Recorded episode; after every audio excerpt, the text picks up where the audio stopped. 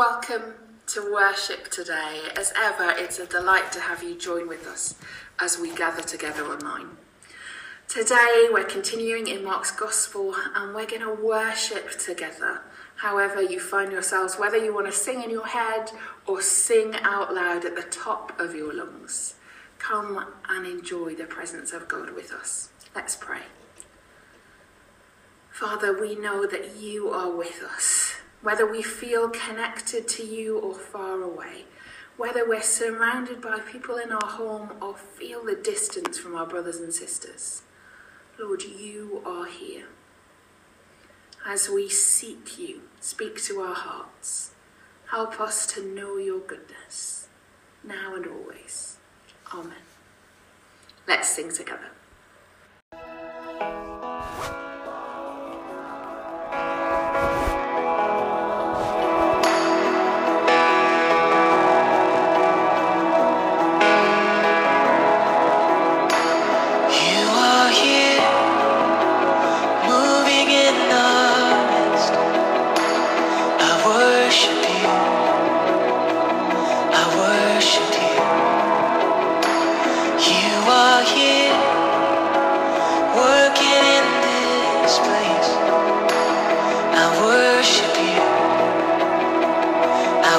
Chapter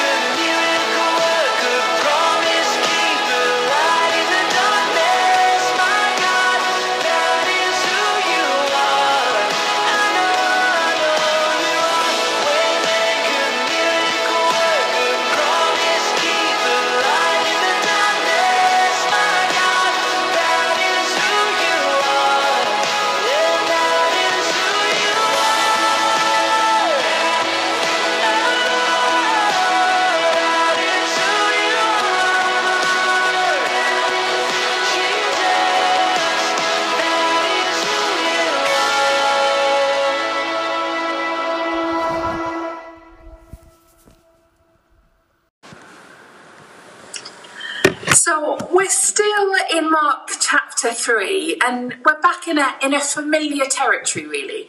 Um, so I'm just going to start at verse 13. Jesus went up on a mountainside and called to him those he wanted, and they came to him. He appointed twelve, designating them apostles, that they might be with him and that he might send them out to preach, and to have authority to drive out demons. These are the twelve he appointed Simon, to whom he gave the name Peter, James, son of Zebedee, and his brother John. To them he gave the name Boanerges, which means sons of thunder. Andrew, Philip, Bartholomew, Matthew, Thomas, James, son of Alphaeus, Thaddeus, Simon the Zealot, and Judas Iscariot, who betrayed him. Now, this passage starts at the top of a mountain.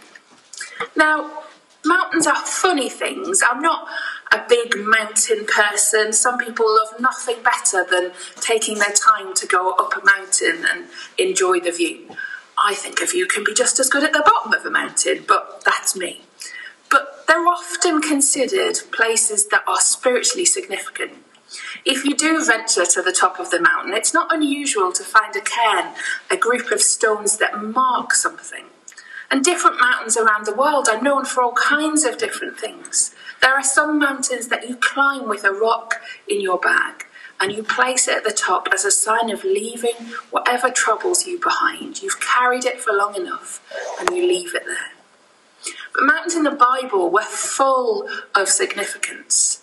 Mountains were never the place, the top of the mountain was never the place that people lived. It's still not the place that people lived. But all these important encounters in the Bible take place on a mountain. Whether it's Abraham and his son Isaac, where he thinks he has to sacrifice his son to prove his love for God, and God provides a lamb. That's on a mountain. Whether it's Moses receiving the Ten Commandments, that's up a mountain. Even in the stories of Jesus, we hear all of these encounters on a mountain. And this one happens on a mountain. He takes the people who want to follow him, who he sees something in, up a mountain. And we tend to miss that just minute detail. But whenever we hear of a mountain, it is 90% about something significant that's about to happen.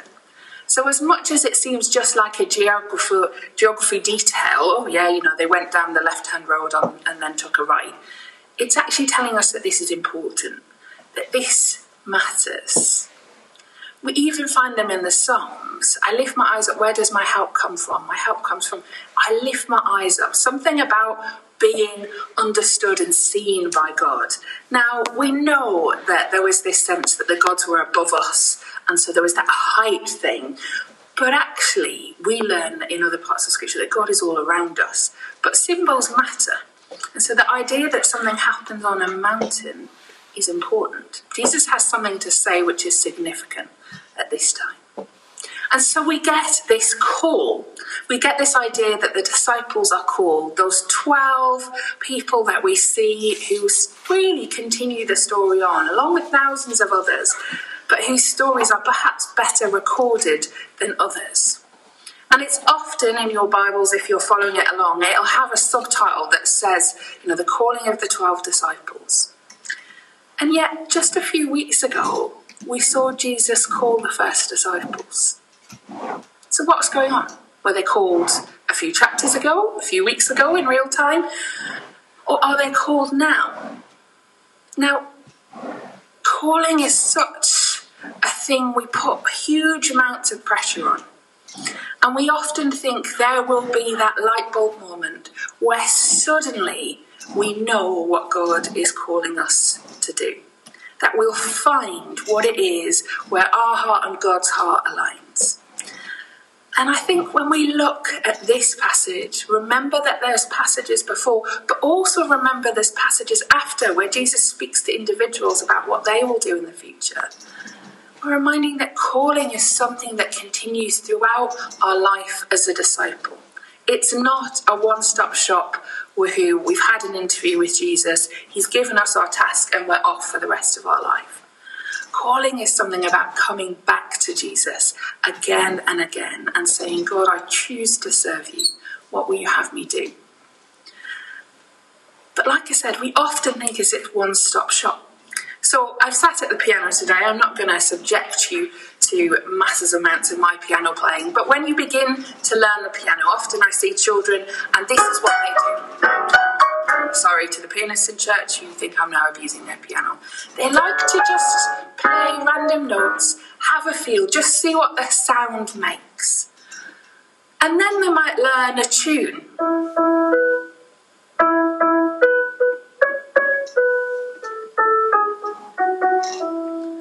Really excited that they know a little bit. And then they might know a bit more.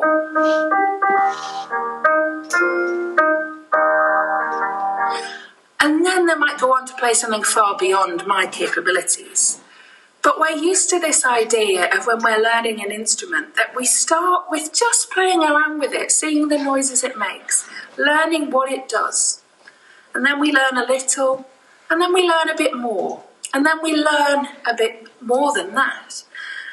And even if we reach the grand old title of being a virtuoso, we don't stop learning. It doesn't mean that uh, we've suddenly learned all there is to know about the piano. Uh, lots of you know that I play the flute, and I started a little bit later than many people at school playing the flute. And I remember being told that when you got to grade eight, that you could play anything in the world ever brilliantly. It's not true. I've done my grade eight. There are still plenty of things that I learn and struggle with and have to practice. And to have any skill that continues, I've got to keep going at it. And the same if you're an athlete. Just because you're Usain Bolt and have an Olympic title or several and a world record doesn't mean you have to give up practicing. You've still got to put the work in there. And so our calling matters. We might feel confident that we know what it is, but we still have to go back to God and ask for the specifics. I feel called to care for people. Now, we all need to care for people, but some people have a real gifting and a call towards it. But we still need to go to God and go, well, who is it I need to care for today? I might have a calling to be a builder, to be a teacher, to work in an office. But what does that look like day to day? That still involves going back and coming to Jesus and saying, Here I am, Lord, send me. But what I love about this passage is it goes on and it gives all the names of the twelve. Because when Jesus gives us a calling, he knows us. He knows our name. We're not a number to him. Jesus knows his people. And yet, sometimes Jesus gives us a calling that seems so alien to us that we're having to learn and really step out of our comfort zone. But more often than not, God takes what we have and helps it to grow. So the things that we're good of, God will use as we go forward. Because our calling is about who we are and who we are before God.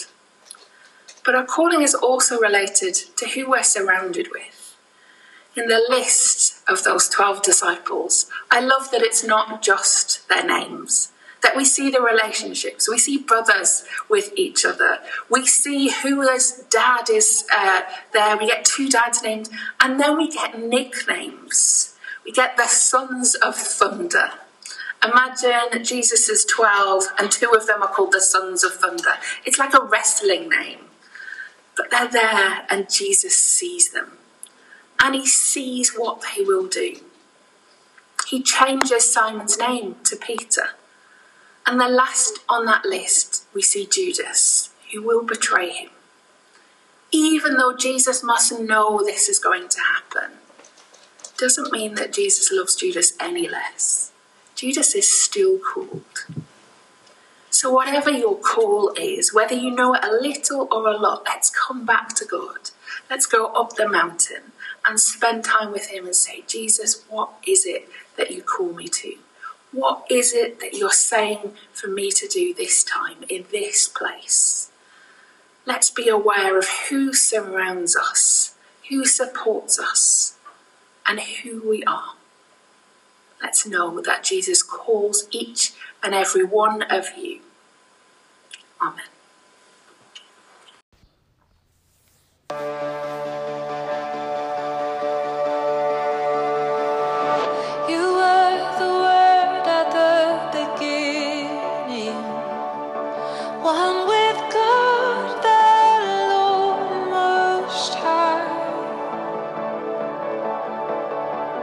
You're hidden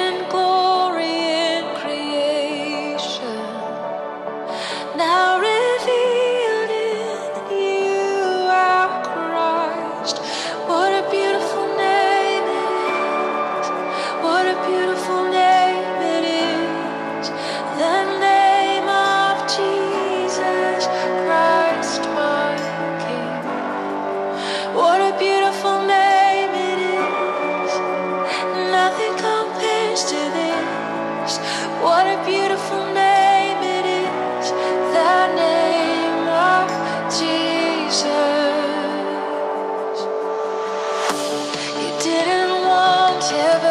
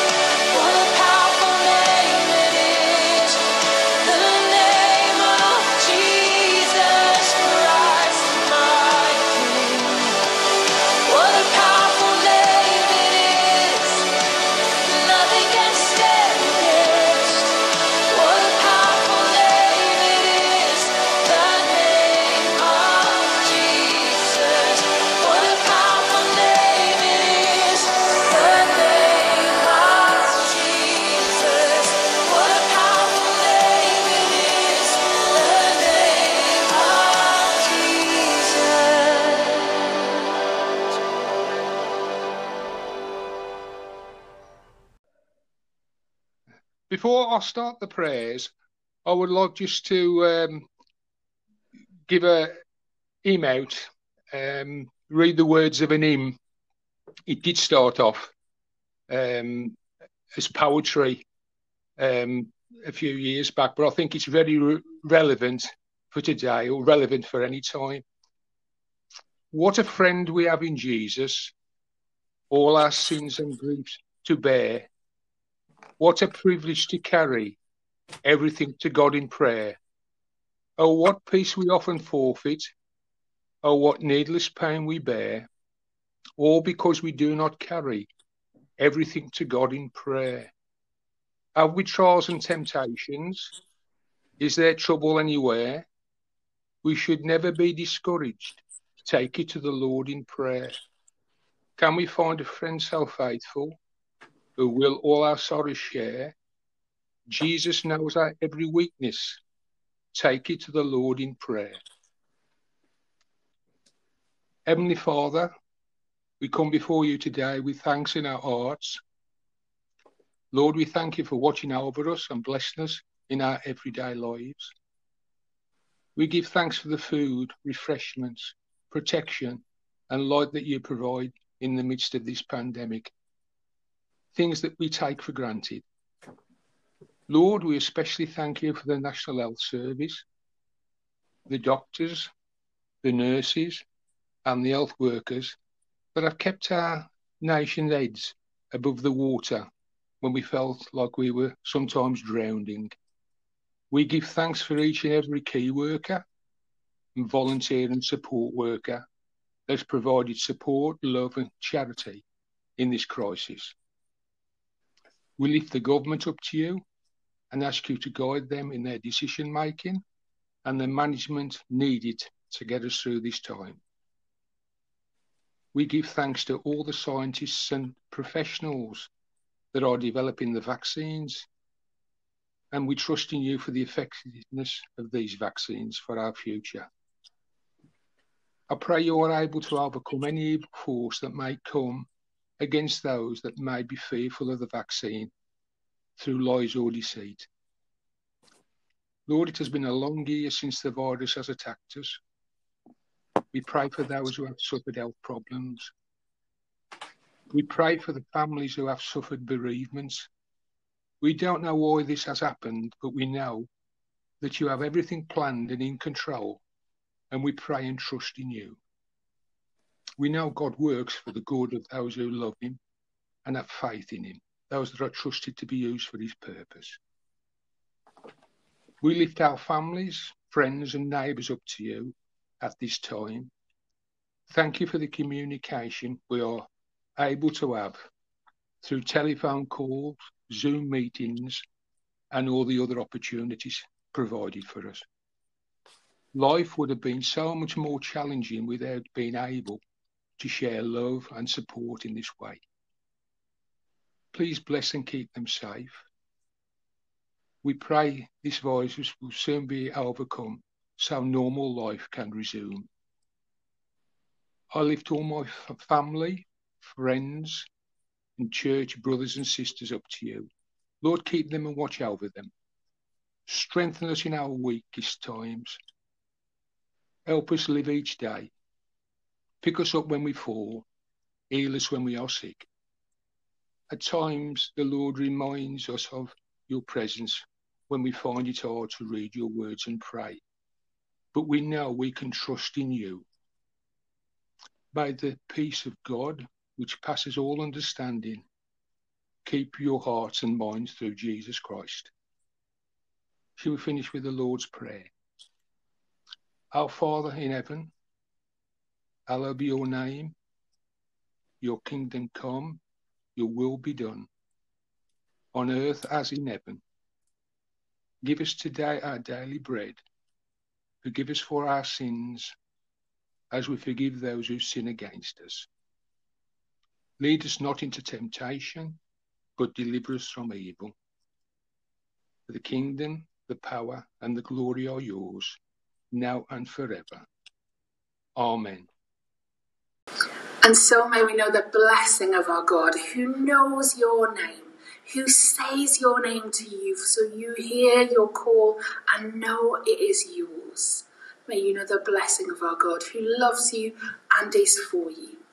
The blessing of our God, Father, Son, and Holy Spirit, today and always.